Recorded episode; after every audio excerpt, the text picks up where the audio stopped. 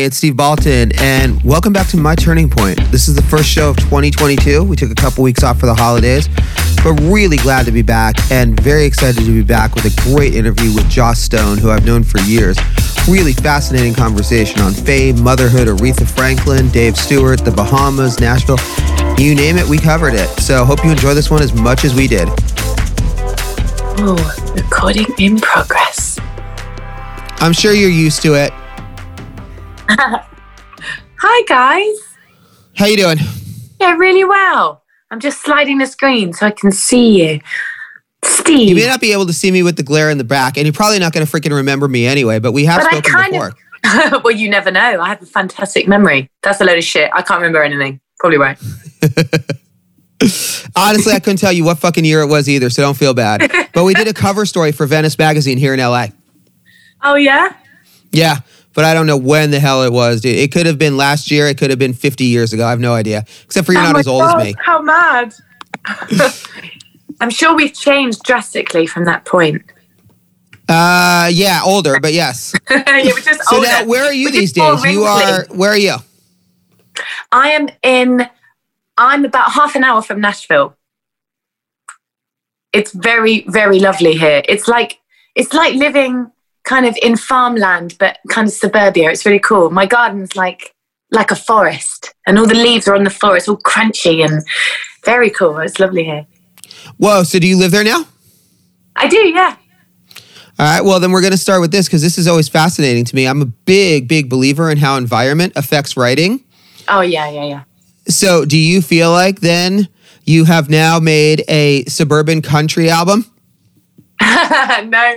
Do you know what? I haven't written, I've written here, but the album that we're about to release was written in the Bahamas at Dave's house. Dave, Dave Stewart decided, he also lives here in Nashville as well. So he's decided that he wanted to live in the Bahamas, which was lovely, lovely news for me because I write with him all the time. so he was like, hey, Charles, we were writing for a play um, called Time Traveler's Wife that's coming out, I think, next year. And um, we were just writing songs about time travel, which was a bit of an odd experience. Um, and he said, Come down. We will just, don't worry about the pandemic. It's okay. You just take a, sh- you know, it wasn't even a shot. He said, um, You take a test and then you sign some whatevers and you'll be fine. Just come on down and and we'll write. So we did. And then I told him about my idea for the album and then we wrote that. And then we finished it when we were recording here in Nashville. So we did have a little bit of both. And yet, interesting, what I've heard so far is neither Caribbean nor country. So, you I know, know.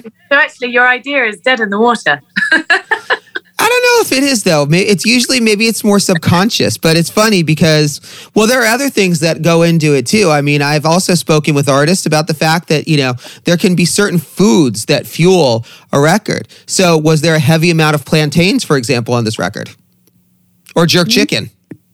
Maybe. Do you know what? I um, was five months pregnant when I wrote it. So I was feeling, actually, four months. So I was feeling quite sick at the time. So as far as food was concerned, it was like, what can I eat? I don't know. I'll try it. Okay, maybe I'll try this. It was a little bit like that.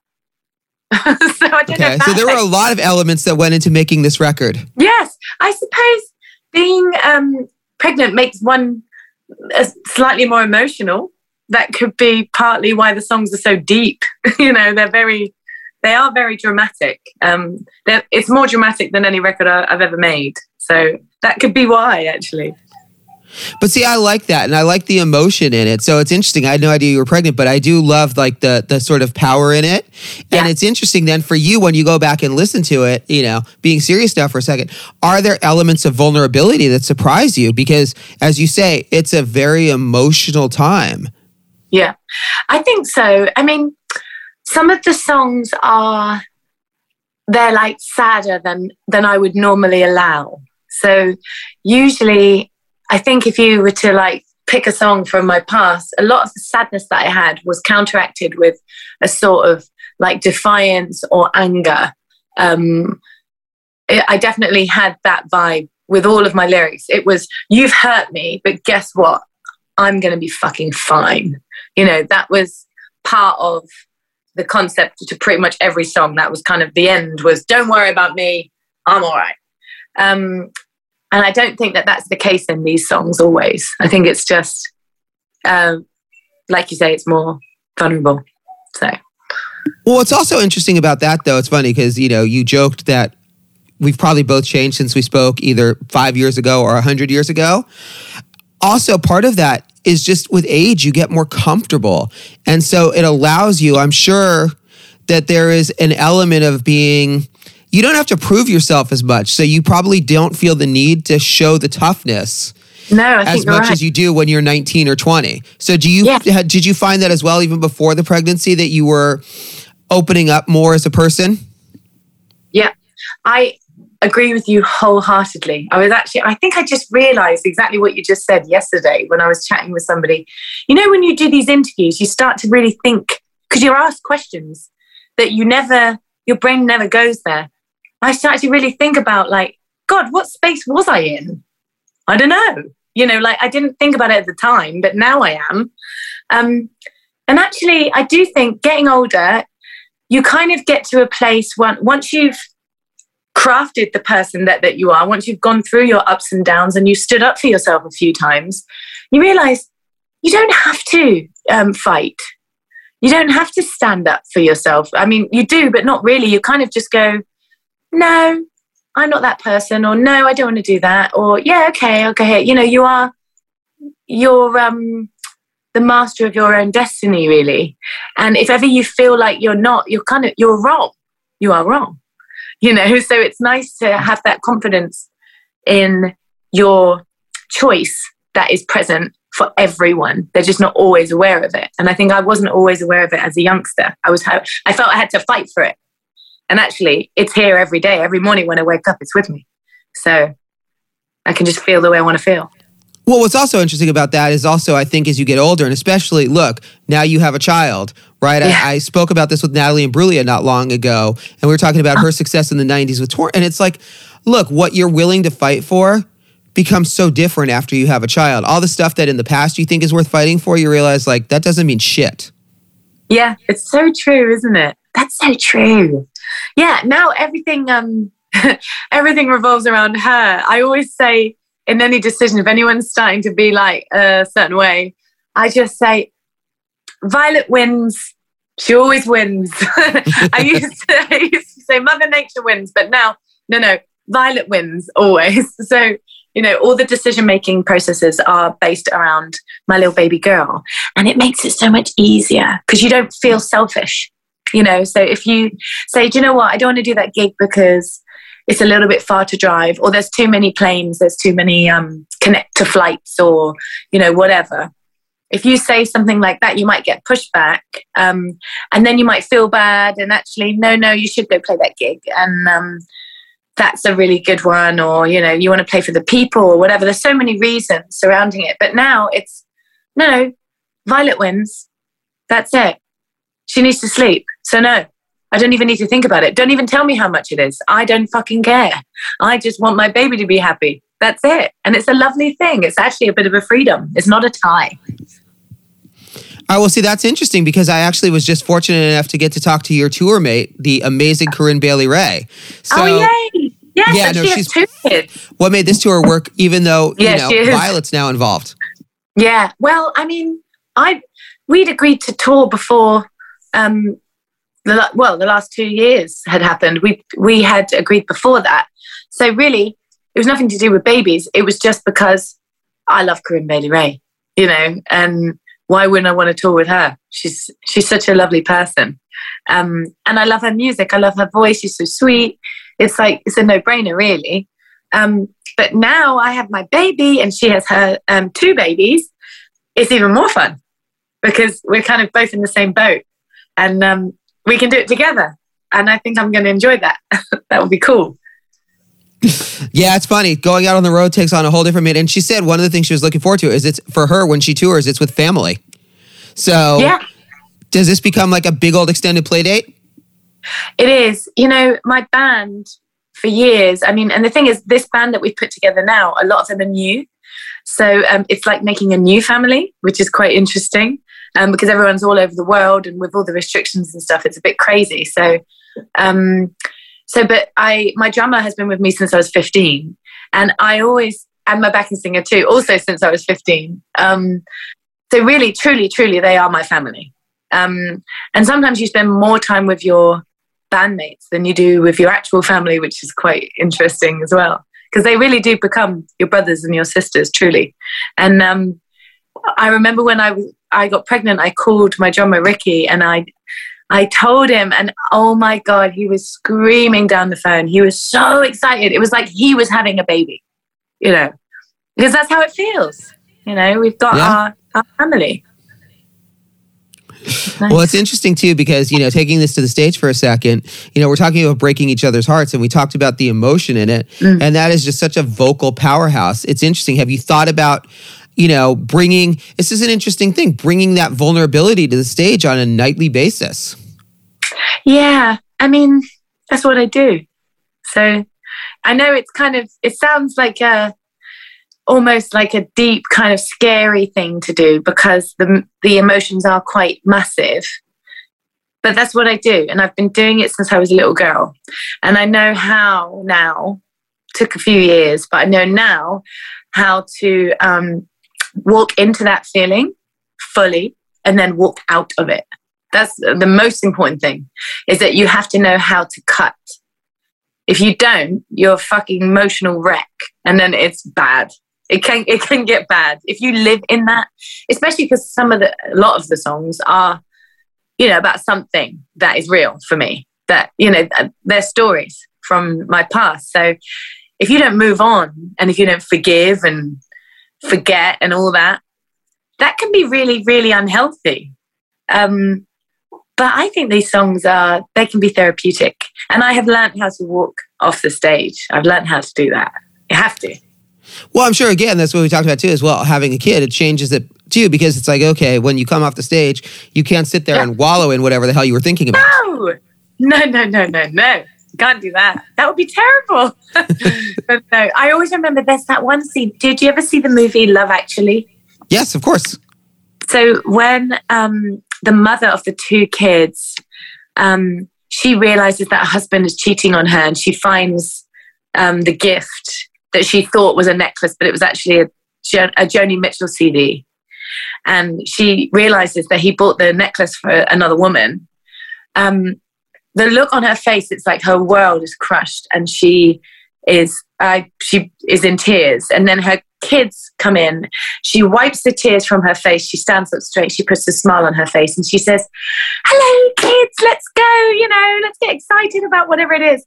I remember watching that thinking that is what motherhood is about you know that is that strength. She is protecting her children. And she now comes second.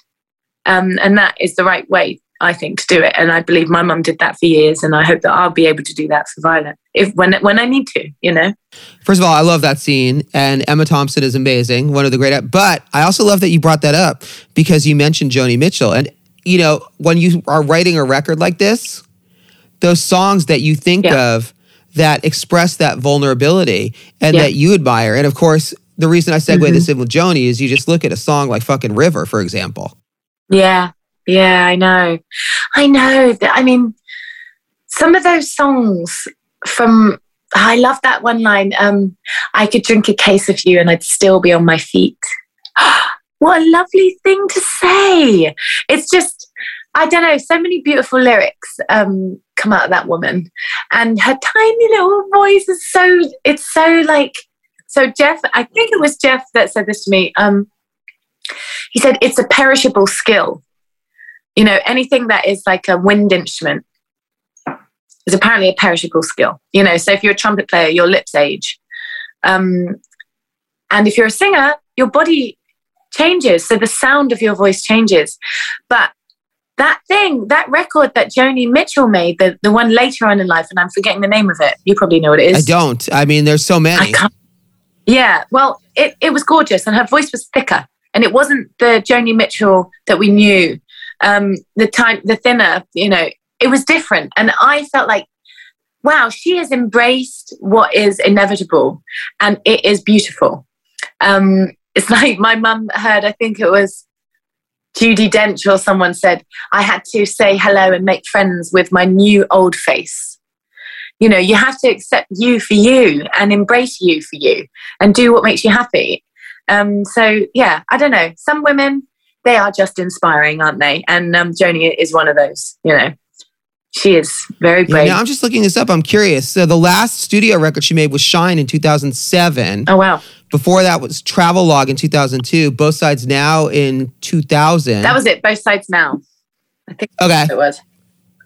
Yeah, it's interesting though too, but it's funny because I think I know what you're saying, but you know, talking about it with so many musicians over the years, also I think you also get better as a musician if Yeah. your voice survives If because you're survives. wiser, you have more experience, you know, and like I've spoken about this certainly with like Carlos Santana and Neil Young, it's like as guitar players, you definitely Oh, get better. But you look at I was gonna say, you look at artists like even like Dylan, for example, and you look at a record like Time Out of Mind, Mm-hmm. and the voice changes. But it's interesting. So for you, are there artists that you really admire for the way that they've been able to evolve and grow, and that you sort of look at as like, okay, right? You start out when you're 19. You know, mm-hmm. you're a big Janis Joplin fan, Melissa Etheridge, whatever. These singers that you've worked with, who are all amazing and I love. Yeah. But then you start to look at like someone like a Leonard Cohen or a Patti Smith or people for the way that they evolve as well. So I'm curious, are there those artists that have become role models for the way that they've been able to grow and continue to change?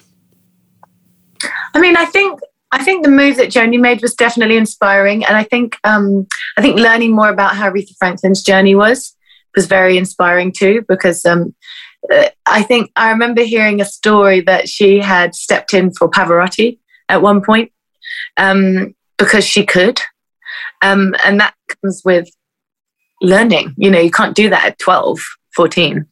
Um, also, Betty Wright was a massive inspiration as a woman, as a person, and of course as a singer. You know, this is obvious. You know, that there's some voices that are just like, wow, it, it's it's a given. You're amazing, but who are you as a person? And that to me is what's more inspiring, to be honest. Um, some people are extremely talented and can write great songs and sing wonderfully, but um, flawed as as their person, and that is not as not as great. But Betty Wright started when she was really young, like I did. She was like 14, you know, when she started making records. And she grew. She wrote every pretty much every song that, that she sang. Um, she was a band leader like you wouldn't believe. And then she went on to teach young kids. And that was the bit that I loved the most about Betty. She just gave every single ounce of her being to help anyone else, anyone else but her, really. She actually suffered because of it. Um, it was almost like if if she was here today, she'd say I was doing God's work. She's a very, very religious woman. And um, it wasn't about her, it was about everyone else. And I thought that is very inspiring. And she gave a lot. So, yeah, as far as somebody that took their career and grew it, yes, she did that. She didn't do it in a way that, like, say, Madonna did in, in you know, the massive public eye, which is also inspiring because there's a lot of hard work that goes into that. She did it for others. She did it for kids, you know, and those people will remember her. And I think that's special. Yeah, it's interesting. I mean, I just interviewed not long ago, well, a few months ago now, at this point, Buffy Sainte-Marie, who was very, very, very similar. And so Mhm. I'm curious then, as you start to think about ways that you can give back, uh, Alice Cooper had the best quote on this. You know, he was talking about the fact that basically fame is the brand that allows you to do good later in life. That's true. So for you, Unfortunately, that you know, and especially now being a mother as well, obviously it changes your what's important to you on a global level. Yeah, I wonder. You know what? That is true. He is right in in a sense um, that fame does help you help others, but really, how much of that do you really need? So I kind of, I really didn't enjoy that part of my world. Um, really didn't enjoy that. So I had to make certain decisions to lessen it so you have just enough, you have just enough um, exposure so people still come to your show, because that's important. That's why we do it. We do want people to come to the show. Um, but you don't have to have so much exposure that you can't go to the store and get a pint of milk without people being weird with you. That's too much, actually. You know, you don't need that because then you're, it's like that saying, um, a sick nurse can't help anyone. If that's what you want to do, if you want to help people and, um, you know, you can help people with your music, um, you can help people with money. You can help people with food. You can help people with education. You can help people with a hug. Yeah, um, there's lots of different ways that you can help other people. Um, and certainly, as a singer, I could sit and teach another singer how to how to um, perform or how to move their vocals or just how to stay sane actually through it all. But um, I don't know if nurturing fame to such an extreme degree is actually positive. Like if you're I mean, if you look at people like Michael Jackson, for instance, I don't think that was positive. I think the music was positive, but that would have been made anyway. I don't think that what he did or what happened to him as far as fame is concerned, I don't think that helped anyone. I think that that was really, really, really, really sad. Um, so there, there is a limit and there's a line and there's a way to navigate those things. So you can still play, you can still get people come to come to your show, and you can still fund it and you can still help other people. So um, you don't have to sell your soul, I think is what I'm trying to say. So um, I, I did this world tour where I played every country in the world. And when I did that, there, there was three jobs to do. One, play the gig. Two, I did a collaboration with an artist from that country in their language, hopefully. Um, just to kind of get into their music. And the fourth or, or the third job was um, to visit a good person doing a good thing for others, which took us to many, many, many charities. And my goodness me, the world is full of beautiful people. I can tell you that now. And so I've been able, with my job, in my little job now, because it's not a massive one, um, it's not huge, but it's just enough that I can help that happen so we set up a foundation so if people wanted to help, they could donate and we would send it to those tiny little charities all around the world to try and help them out. That's just one idea. There's lots of ideas. Yeah, it's interesting because I was actually just writing about this the other day and it's um you know, I think when you look at people like Adele, for example, who I'm a big fan of, right? And she yeah. does an amazing job because I agree with you whole. I think fame is the most dangerous thing in the world. It and as someone who's interviewed yeah. everyone from Neil Young and Barry Manilow to Mick Jagger and BB King and Aretha Franklin and Billie Eilish and everyone in between. Wow. I've had so many wow. conversations with people about how fame fucks you up. But so then when you look at someone yeah. like Adele who manages to put out the biggest album in the world, but still seem normal yeah. and have fun for you as an artist. But that's she's so smart. How does that inspire you? And are there artists that you admire for the way that they've been able to? Bowie's always a great example of, well, Bowie's a great example of everything. But, you know, he managed to have a mm. successful marriage. He managed to keep his sickness private, even being maybe the greatest rock star who lived. Yeah. Yeah, you know, so for you, are there true. people that you admire for the way that they've been able to do that? Yeah, I think Adele is a really good example because she's so current and people people will know exactly what's going on there. She's so clever because she basically is like, "Hey, I'm going to make a really awesome record," and then I'm going to just go away for a bit. That's beautiful. I don't know if she can go to the shop and buy a pint of milk without people being weird with her, though. But she certainly has many years off, you know, where she can just be normal. I don't know. I don't know what her life is like, but um, you know, her records are great. That there's a reason why people wait for her albums because there's really good music. Um, so her standards are always really high and she doesn't need to run around um, promoting herself you know as a celebrity in order to sell that record because it's just good. So hey i don't know. I mean i wonder if there's um, a kind of formula for that. I have no idea. But i do hope that she can go to the shop and and get that pint of milk.